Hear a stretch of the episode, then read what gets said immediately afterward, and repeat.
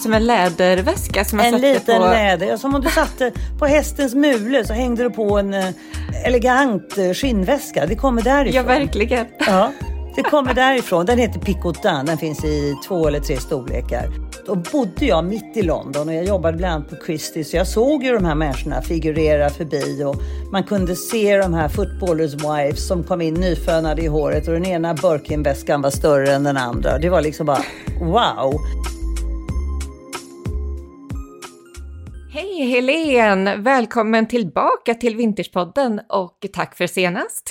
Tack själv Elina, jätteroligt att vara tillbaka och det är så roligt när man är lite nördig i den här världen med historier och anekdoter i västvärlden. Ja precis, för senast så pratade vi om så här ganska basics och vad är det man ska tänka på när man ska investera i en märkesväska, särskilt om man köper en second hand och om man vet att den är äkta. Och sådär. Så att ifall man inte har lyssnat på det avsnittet så tycker jag absolut att man måste gå tillbaka några avsnitt och höra på det. För att det var superintressant. Men idag ska vi ju gå in på lite mer historien bakom alltså märkesväskorna. Och men några av de här mytomspunna historierna som liksom följer de här mest ikoniska märkesväskorna som finns idag. Ja, och jag vill också säga att det är ju en del av varför man kanske köper en märkesväska. För man köper en bit historia. Det är liksom, du får ju med dig, på engelska säger man, jag tror att det är något klockmärke, om det är Audemars Piguet eller någon som säger det är Piaget. You never buy a Piaget, you only pass it on for the next generation. Det är lite samma med, man köper ju en bit historia för att man vet att den här tillverkades, vissa, alltså inte just den här, men modellen, ursprungsmodellen kan komma redan från 1800-talet och vi är ändå 2023 nu liksom. Ja. Helt otroligt. Men du, först och främst så kan inte du berätta lite kort bara vem du är igen för de som inte hört det andra avsnittet som vi spelade in. Vem är du? Vad gör du? Jag heter Hélène Hernmarck Olsson. Jag bor i Stockholm och har en bakgrund. Jag är ekonom, jag har jobbat mycket i eventbranschen, bott mycket utomlands. Och idag sedan 2015 driver jag Still in Fashion som är en e-butik för second hand designerväskor. Och vi jobbar både med vintage och pre-loved. För att innan använde man vintage rakt av för allt som var begagnat. Men en väska som såldes för en månad sedan, eller 2 för man har köpt fel, den är ju inte vintage, den är pre-loved. Så det gör jag. Vi finns bara på nätet och vi har inga pop-up utan vi kan därför hålla ner kostnaderna och vi är väldigt snabba i leveranser. Så gå in och titta. Ja, gå in och titta på Still in Fashion. Okej, men du, ska vi dyka in i det här intressanta ämnet då? Först och främst kanske, vilken är den första märkesväskan? Eller hur kom liksom historien, vart börjar historien till där vi är idag? Ja, men de äldsta varumärkena, äldsta är ju egentligen, det finns ju de som tvistar, men om vi tar rakt upp och ner, äldsta är Hermès. Och det kom redan 1837. Men det var ju inte märkesväskor då, utan de gjorde seldon och sadlar. Alltså mycket till hästar. Och det var ju det man använde för att transportera sig på den tiden. Sen kom 1854 så kom Louis Vuitton. Och de gjorde ju mer koffertar och trunkar. Och det är det de är mest kända för. Det sägs att Hermès ska ha gjort den första designerväskan och det var egentligen en väska för att kunna bära sina stövlar, och då menar jag inte våra chica svarta läderstövlar utan det var de stövlarna som kusken hade när han red eller transporterade vagnarna som folk transporterade sig med. Så att, men jag skulle säga att egentligen en av de första designerväskorna, om vi talar lite modernt, det säger jag är Louis Vuittons den här Noé, om vi tar designerhandväska, den kom 1932 och det är ju den som är känd för, det var en champagnetillverkare som ringde upp, nu kommer jag inte ihåg vilken av alla Louis Vuitton-bröderna, och sa hej, jag vill ha en väska som kan rymma 5 flaskor champagne, och då det är det den gjorde, och designade han den, och det är Noé-väskan. Och den kom ju det är den som är som en bucket bag, som en hinkmodell liksom. Exakt. Rund. Ja. Exakt, och den kommer ju och går, den är otroligt fin. Mm. Och sen om man säger en annan, men det är ju inte, det är ju då en förändring i resväskan. Om vi nu tar Louis Vuitton så kom ju de 1854. 1888 kom ju det första, och det första mönstret är inte monogrammet utan det är det här Damier chess, alltså det brunsvarta fyrkantiga, rutiga. Det kom 1888. Det berömda Louis Vuitton-monogrammet, det kom 1896. Så det är inte så många år senare. Men man tror ofta att det är klart att det är monogrammet som är det äldsta. Men de gjorde ju då trunkar och resväskor. För folk så transporterade sig ju med bilar. Nej, inte bilar, förlåt. Båtar, tåg och häst och vagn. Och det kan man ju själv förstå att det var kanske lite blött ibland, och framförallt bagaget blev blött och det kom skvätte upp från marken på häst och vagnen när man hade bägarna eller kofferterna där bak.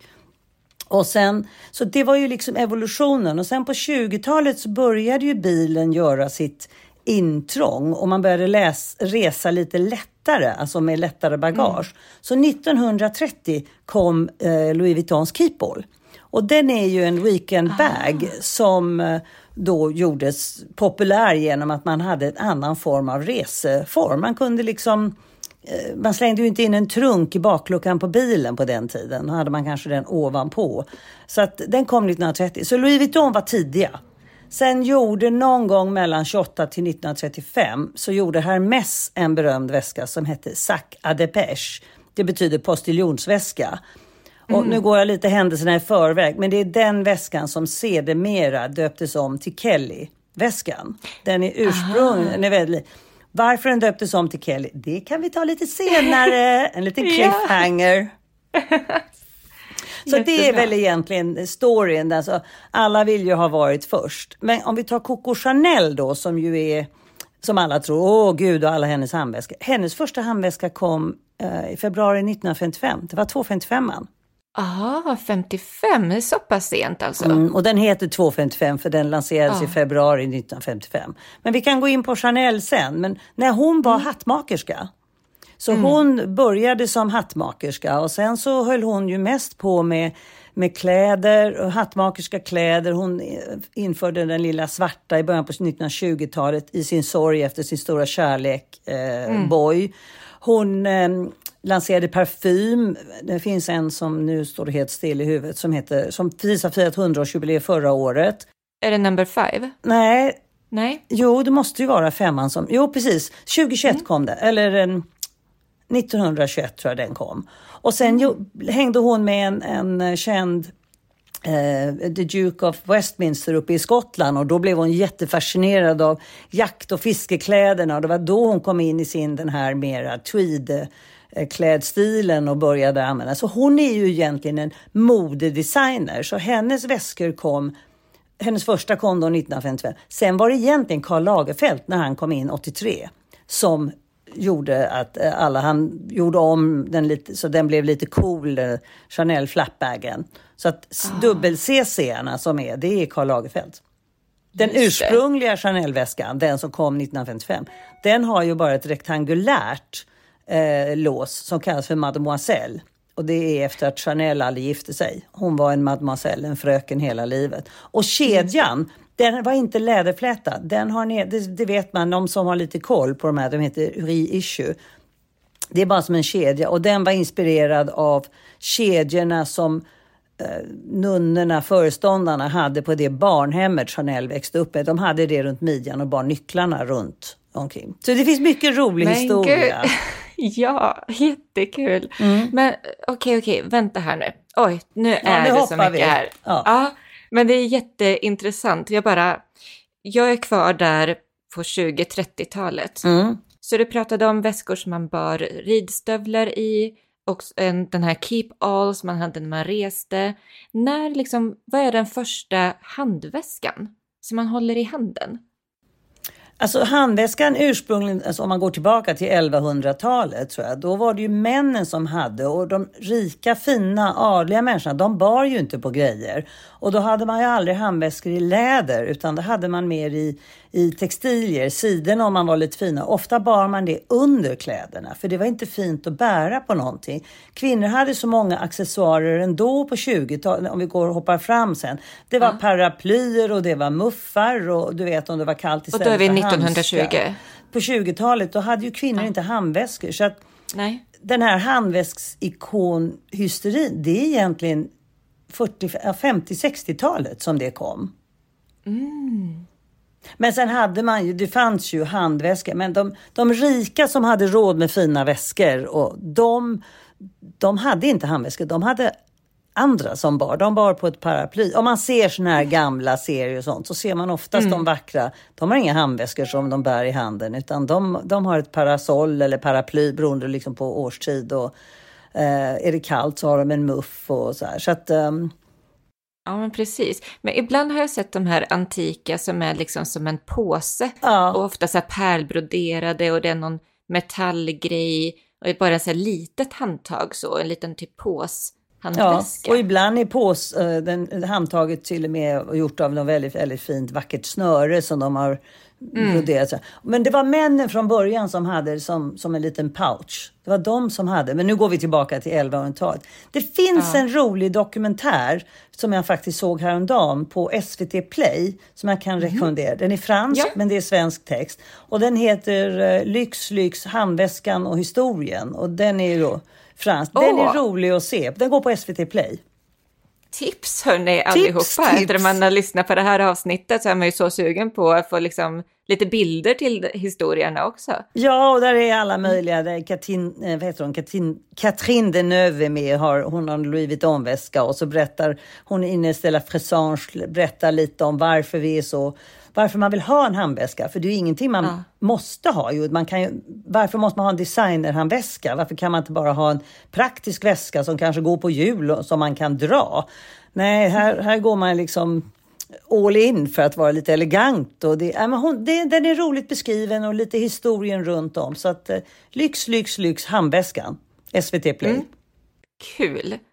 Men var det Chanel då där 55 som kom med den första liksom märkesväskan som vi tänker den idag? Alltså, nej, det var Noé, sa du ju. Noé, Louis Vuitton var ju, och sen så gjorde de ju... De kom, och när var det? Noé kom 1932. Så de var ju tidiga.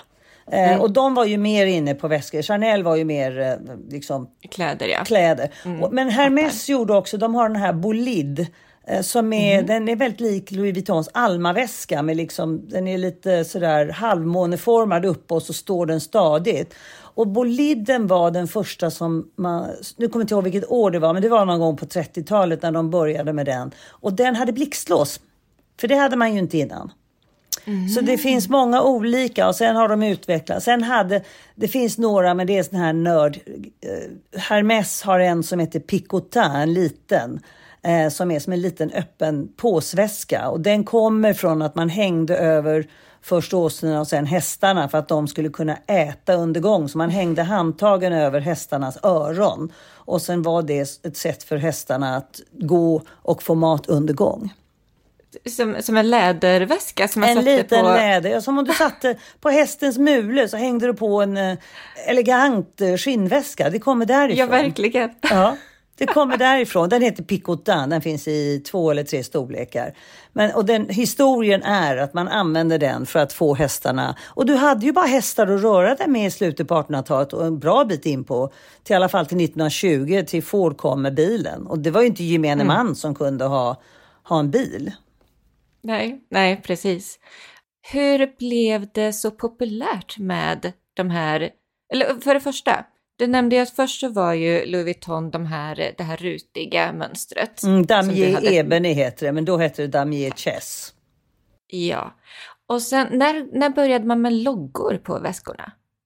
Och hur kom det sig? Alltså det var ju på det ursprungliga Damier Chess, alltså det är så länge sedan, så var det stod någonting L, Vuitton och någonting mer i liksom inne i de här små rutorna, men det var ingenting som inte ens en 12-åring kunde läsa för det var så liten text. Så sen kom väl LV, det var väl loggan, men hela det här med logomania och hela den, alltså det här är ju ett nutidsfenomen.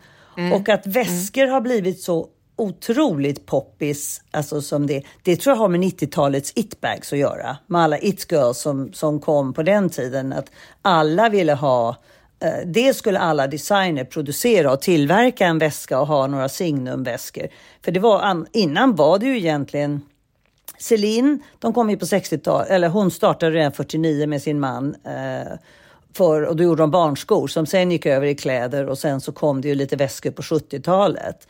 Bottega Veneta kom 1966. Det kan vi gå in på sen hur det kom till, men det hade att göra med textilkrisen i Italien på den tiden.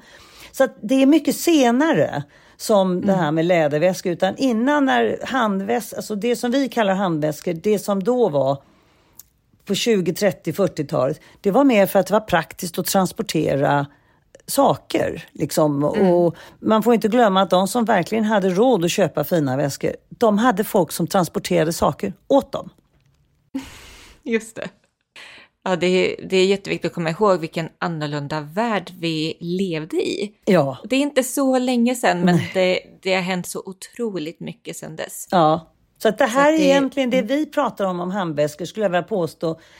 Alltså det är egentligen typ 60-tal, nu vill jag ju säga att 60-tal och framåt, det är ändå 60-70 år liksom, så här, eller 50-tal. Så att det är en väldigt lång tid. Men den här, om jag säger hysteri så menar jag det lite positivt också med väskor och så här. Det är egentligen 80-90, 2000-talet som det har bidragit med. Och Karl Lagerfeld var ju tongivande i att sätta Chanel på kartan. Chanel var ganska sovande. Alltså, han kom ju, om det var 83 eller 84 som han tillträdde. Och då hade väl Chanel varit död i några år. Men alltså, Chanel var inget, det var tantigt märke. Det var ingenting så aha, liksom. Det var inte alls den hysterin. Louis Vuitton har nog alltid haft lite, framförallt sin monogram. Men det här med alla de här andra, Prada och dem, det är 80-90-tal. Det är mycket, mycket, mycket, mycket senare. Tidigt för dig, men jag har faktiskt upplevt det här. Okej. Så att liksom under 1900-talet så är det egentligen först vid 80-90-talet där som man började liksom, som det började bli hypat med att ha just en märkesväska att skriva logga på. Ja. Och sen så såklart med hela kändiskulturen under 90 och 00-talet så har det liksom verkligen boomat, och det är så som det har, vad ska man säga, att det har löpt som, det är som en symbios mellan kändiskulturen och märkesväska-hypen. Det var ju kändisarna som på något vänster bar en väska. Alltså, kändisarna på 80-90-talet, de var ju dåtidens influencers. Man hade inte uppfunnit influencers. Vi hade inga iPhones på den tiden. Vi hade inte ens mobiltelefon. Ja, 90-talet hade vi väl. Men, och jag bodde ju i London hela 90-talet. Och jag upplevde ju liksom hela den här eran med Porsche, vad heter de? Ja, David Beckham och Porsche Spice och Tamara Beckwith och alla de här it-girls. Och bodde jag mitt i London och jag jobbade bland annat på Christie, så jag såg ju de här människorna figurera förbi och man kunde se de här footballers wives som kom in nyfönade i håret och den ena Birkin-väskan var större än den andra. Det var liksom bara wow. Men det var en helt ny era. Sen kom det här var väl nästan slutet av 80-talet, början på 90-talet. Och det var lite kul, för jag vet när jag var hemma i Sverige, då var det vissa som sa, du, de här IT-väskorna, vad är det för någonting? För det här kom ju ungefär samtidigt som IT-boomen. Men det var ju it-bags. Och det gud, var IT-väskorna. Ja.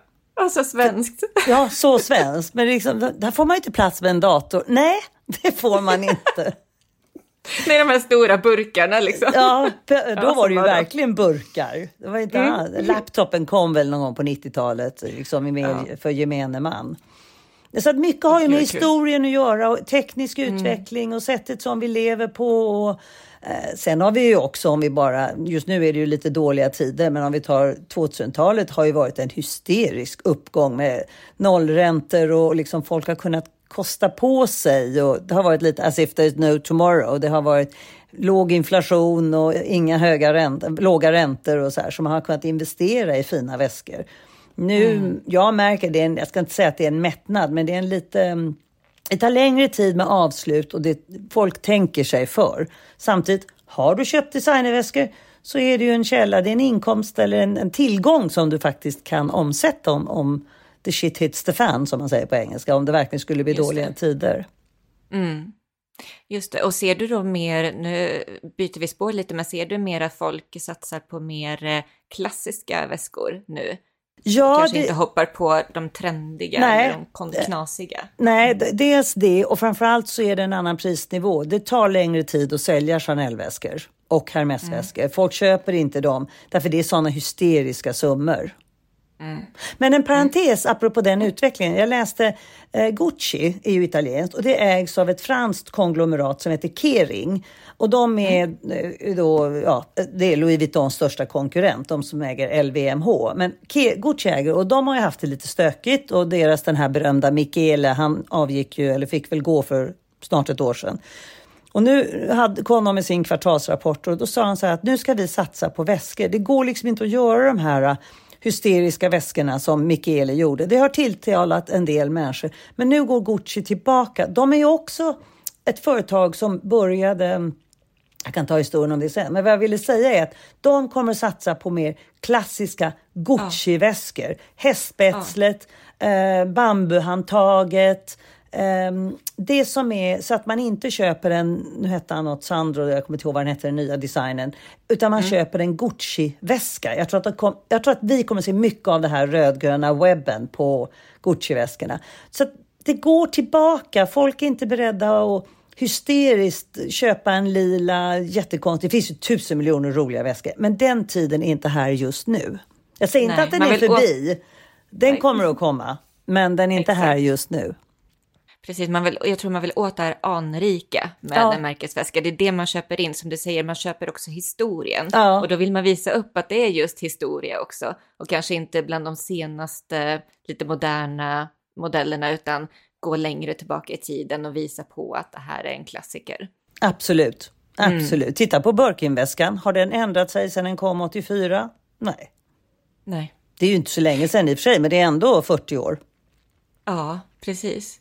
Men ja, ska vi gå in på lite roliga historier kring de här ikoniska väskorna? Nu när du nämnde Birkin-väskan. Ja.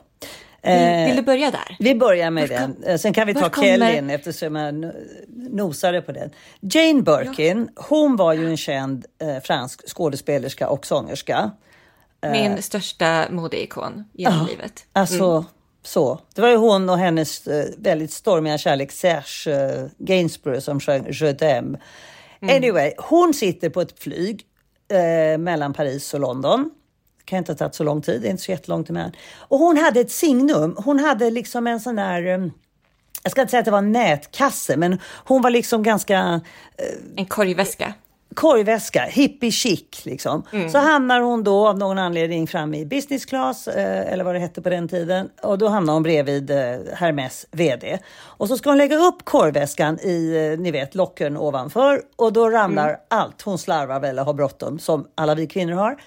Och alltihopa ramlar rakt ut över honom. Och han säger bara liksom, presenterar sig och säger bara så du vet så. Det är inte så att du skulle vilja ha en Hermès-väska eller något så här. Nej, men alltså ni har inga väskor som passar en modern kvinna med familj och reser och jobbar. Okej, säger han. Då får du designa en. Och det är inte en servett utan det är kräkpåsen som sitter i stolsfickan framför som han tar fram. Och sen designar de Birkin-väska där. Just det. Så att, och the rest is history. And the rest is history. Kan du förklara snabbt hur en Birkin-väska ser ut? Och varför den är så populär? Ja, alltså den ser egentligen ut som... Den är ju lik Kelly-väskan. Det är liksom en bred botten och så smalnar den av. Och så har den en flapp och två snygga handtag. Jag har faktiskt själv en Birkin som jag har haft i många, många, många år. Och den är jättesnygg och jättehärlig och fantastisk. Men helt hopplöst för en modern kvinna. För att... Ja, okej. Nej, men, men det var det som var prompten. Det var det som var, men jag förstår liksom... inte, för att jag är ju liksom man reser och man gör grejer. Jag har egentligen bara min när jag reser och kan ställa den ovanpå carry-on. Därför den har ingen axelrem. De små, den lilla 25 nu, de finns ju olika storlekar. 25, 30, 35 och 40.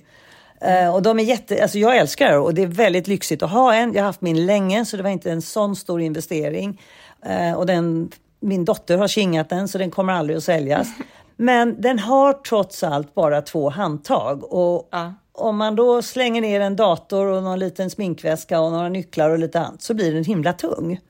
Så att den är ändå liksom, den är mer som en tote bag. De små har som sagt axelrem.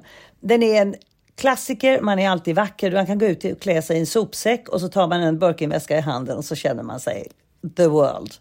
Ja. Mm. Jag tycker det är så kul också för att, och jag har sett gamla bilder på Jane Birkin också när hon har en sån Birkin-väska att hon gärna hade så här lite, du vet, pärlgrejer, alltså hon smyckade ut den här Birkin-väskan också, hängde grejer från handtagen och det ser jag kommer tillbaka nu också att folk gärna vill och att det ska se lite slitet ut och man ska liksom dekorera den, göra den personlig. Ja. Det tycker jag är jättekul. Ja, någon av hennes har hon nästan till och med haft klistermärken på när hon har rest.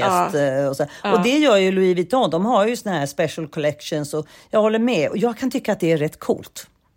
Jättekult är det. Jag älskar det. Och så att det känns som att det är hetare just nu än vad det har varit förut också.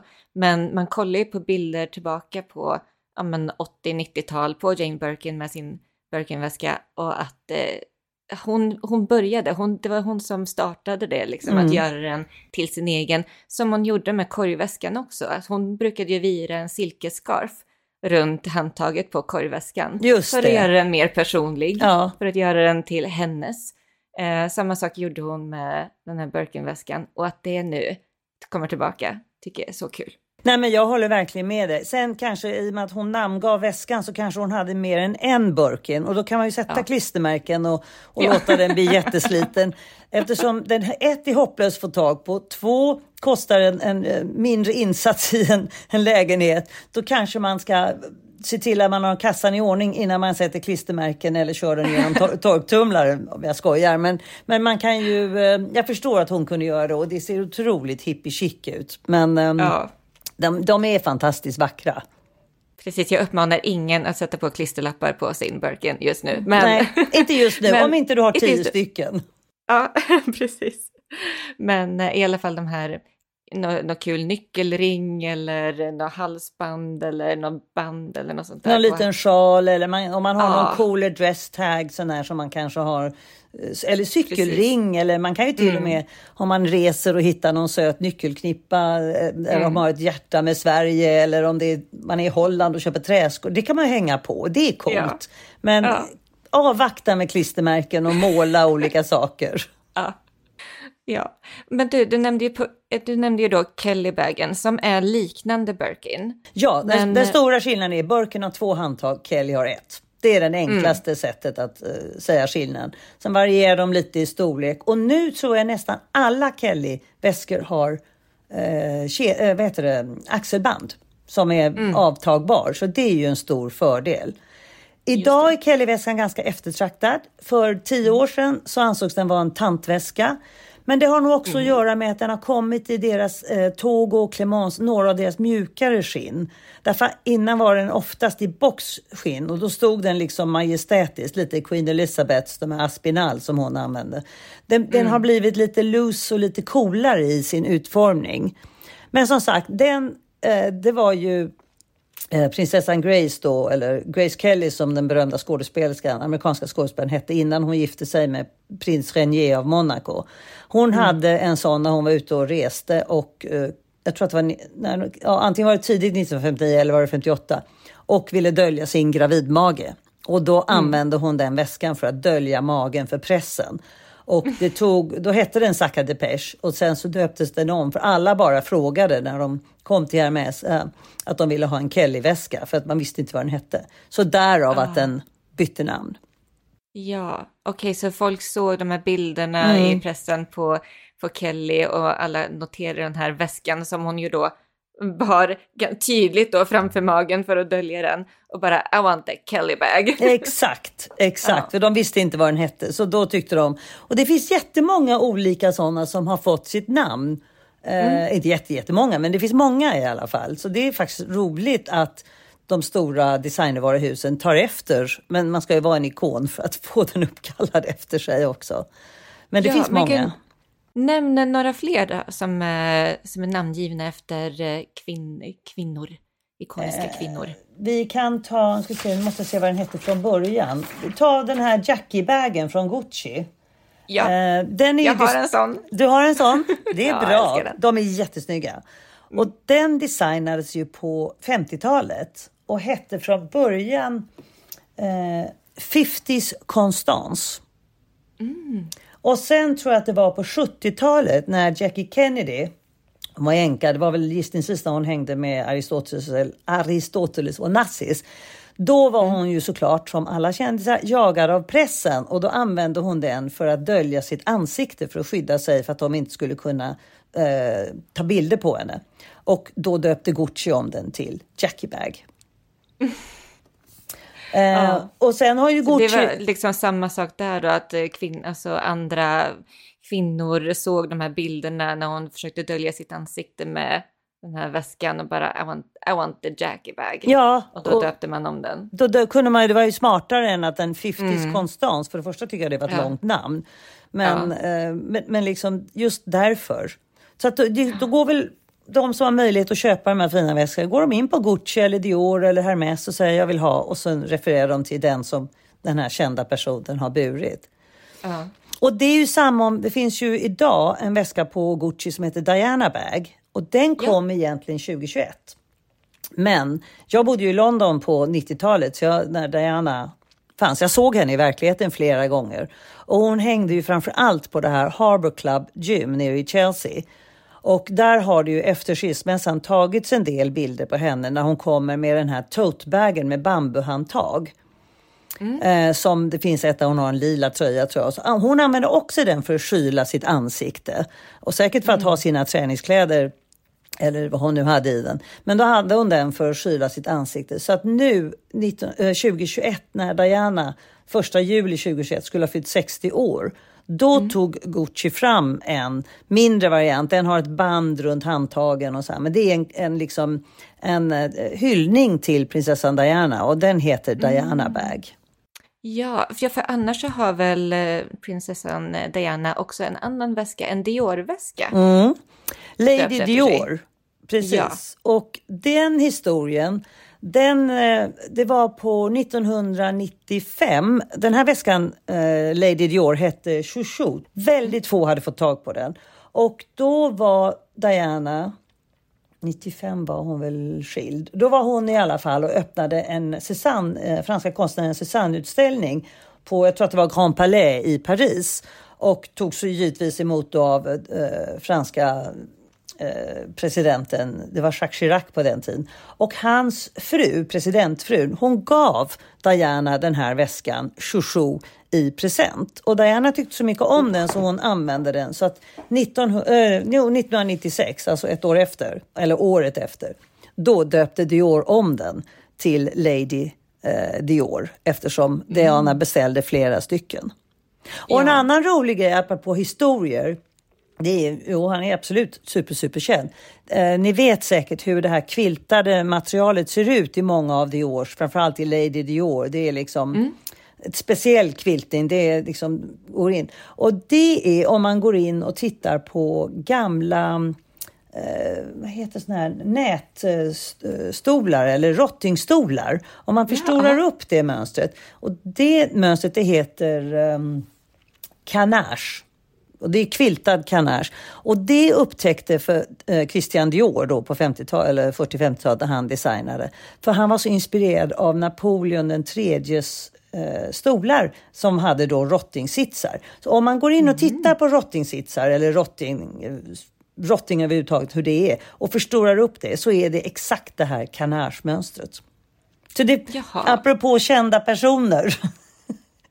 så är det Napoleon III som har inspirerat till det mönstret, den typen av kviltning. Gud vad spännande. Mm. Ja, det, ja, precis. Och de hämtar ju såklart alltid inspiration från historien. Ja. Mm. Det är många som... Sen finns det ju en annan, om man inte bara ska gå på de franska och italienska varumärkena, som det fanns, eller fanns, hon lever ju, 2009 så kom det ju den här Alexa-väskan från Mulberry. Och ja, den är som en satchel, lite som en... Den finns ju idag också, lite upphottad version. Och den har hon, Alexa Chang, som var en brittisk fotomodell, fått ge inspiration och varit med och designat. Därför heter den Alexa. Så att det är sån här crossbody. Ja, crossbody, lite, om den har ett litet handtag. Den är mer som en miniportfölj. Den finns i olika storlekar. Med två lås på framsidan. Liksom en flapp över och två lås. Så, ja, just det. Så att Alexa Chang har också varit med. Mm. Och gett namn till en väska. Och det finns ju många. Många. Ja. Men om vi ändå, nu måste jag ge en anekdot. Jag tycker det är så roligt. Jag är ju själv, det har jag sagt till alla, jag är en riktig Chanel-tjej. Jag älskar Chanel och har samlat Chanel i många, många år. Så jag köpte min första Chanel 1993 tror jag. Mm. Ja, du vill ju gå tillbaka till Chanel och berätta mer där. Ja, nej, men det finns bara två. Många undrar ju liksom... Det är ju Karl Lagerfeld som faktiskt har designat den här med dubbelsenar. Det var han som gjorde den modernare. Det var också han som såg till att man tvinnade kedjan med läder och tog fram den. Men om vi då hoppar till prinsessan Diana, som jag också tycker är en stilikon och en fantastiskt inspirerande...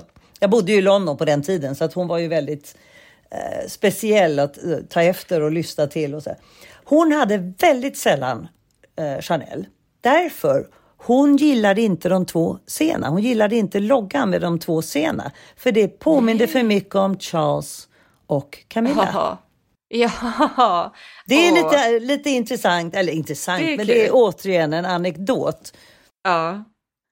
Det visste jag inte. Nej, inte jag heller. Men, eller jo, jag har vetat om det. Men när jag såg det så tänkte jag bara, herregud. Ja, varför inte? Jag kan ju förstå att hon var lite sur på Charles och Camilla när Charles och Diana hade skilt sig. Absolut. Mm. Så att det finns många, många härliga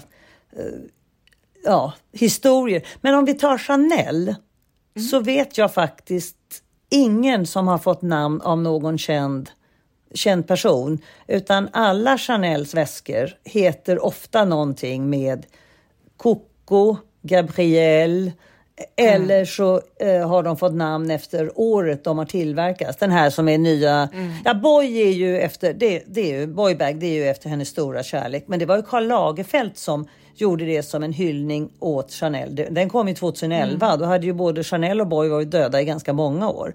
Men den heter ju Boybag efter Arthur Kappel, hennes stora kärlek. Mm. Annars så är det ju mer efter år. Typ nummer 19, den här coola, lite modernare. Så här. Den heter ju 19 för den kom 2019. Mm. Den här stora påsen som kom för några år sedan, den heter ju 22. Det var också året den kom. Så att Chanels väskor, bortsett från Boy, ser jag, annars är de bara har bara fått namn efter henne. Ja, men alltså det är ju också en gamble, tänker jag, att döpa en väska efter en känd kvinna. För att vad händer ifall hon gör någonting som inte liksom, du vet, som varumärke kanske inte vill bli förknippad med just henne längre. Absolut. Så det är verkligen en stor... Ja, men hedersamt är det ju att få en väska döpt efter sig och nästan lite press. Ja, det är absolut förpliktigande. Liksom... Och det är ju som sagt roligare att få den nämnd efter sig när man lever än när man är död. Då kan man inte hitta på så mycket dumheter. Nej, exakt. Men alla de väskorna som har blivit döpta efter kvinnor har ju varit när de fortfarande har levt. Ja, absolut. Ja, absolut. Men jag tänkte, det kanske inte kommer bli så Diana. Vanligt. Inte Guccis Diana, men Lady Dior, ja, men inte Guccis Diana. Det var ju en utgivning av hennes 60, eller en hyllning till hennes, att hon skulle fyllt 60 år. Ja, men precis. Men jag tänker att om man framtidsspanar lite, jag tänker att det kommer nog inte bli så vanligt framöver kanske att man döper en väska efter en känd person idag. Dels för att det är ju så många kändisar idag. Alltså det är ju en inflation utav kändisar som det inte var för typ 20 år sedan, 30 år sedan och så längre bak i tiden. Och dessutom så är det ju så mycket större media och sociala media. Alltså de är ju förföljda på ett helt annat sätt. Och det är så transparent med vad som händer i deras liv och allting.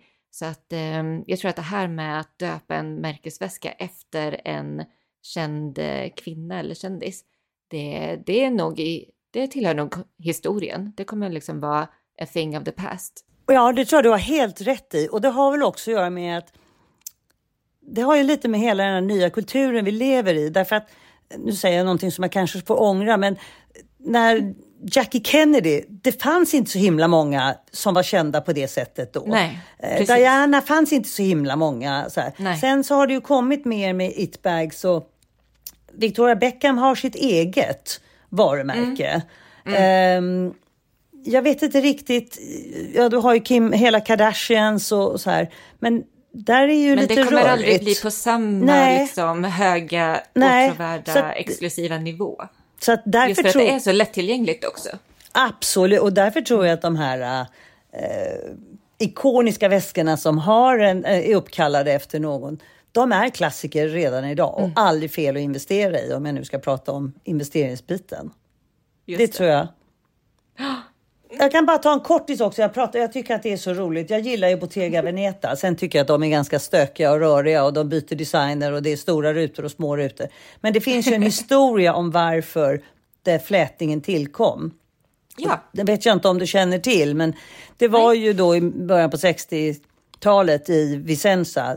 Där fabriken ligger. Då blev det ju total död för textilindustrin. Grejer tillverkades på andra håll. Och då fanns det ju massa symaskiner över, och då var de här två personerna som bestämde för att starta ett väskmärke. Men de här symaskinerna gick ju bara att sy kläder. Alltså de var ju gjorda inte för att sy i läder, det kräver ju helt andra grejer. Och då klippte de lädret och flätade ihop det för att väskorna skulle kunna bli hållbara, eller läder skulle bli hållbart för att kunna sy väskor i. Enbart för att maskinerna inte klarar av att sy i det här tjocka lädret. Därav flättekniken. Så att den kommer utav att det var en brist som hände i samhället. Och det är samma om att ha Guccis, det tror jag nämnde för dig förra gången, Guccis bambuhandtag. Det kom under kriget, andra världskriget.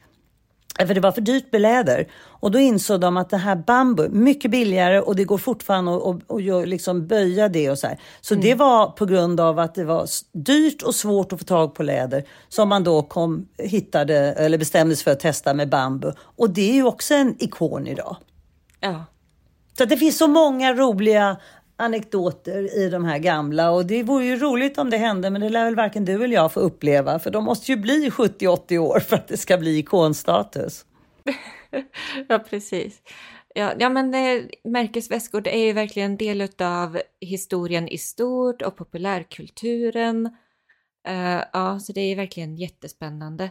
Du ska ha stort tack, Helene, för att du ville vara med igen här i Vinterspodden och dela med dig av all din kunskap. Jag tycker det är så fascinerande. Så roligt att prata med en riktig expert inom ämnet. Tack snälla du, och tack för att jag får vara med. Det är så roligt att få dela med sig av någonting man själv brinner för. Ja. Tack snälla! Tack, och gå in alla nu och följ Still in Fashion på Instagram och kolla in deras hemsida för alla magiska märkesväskor.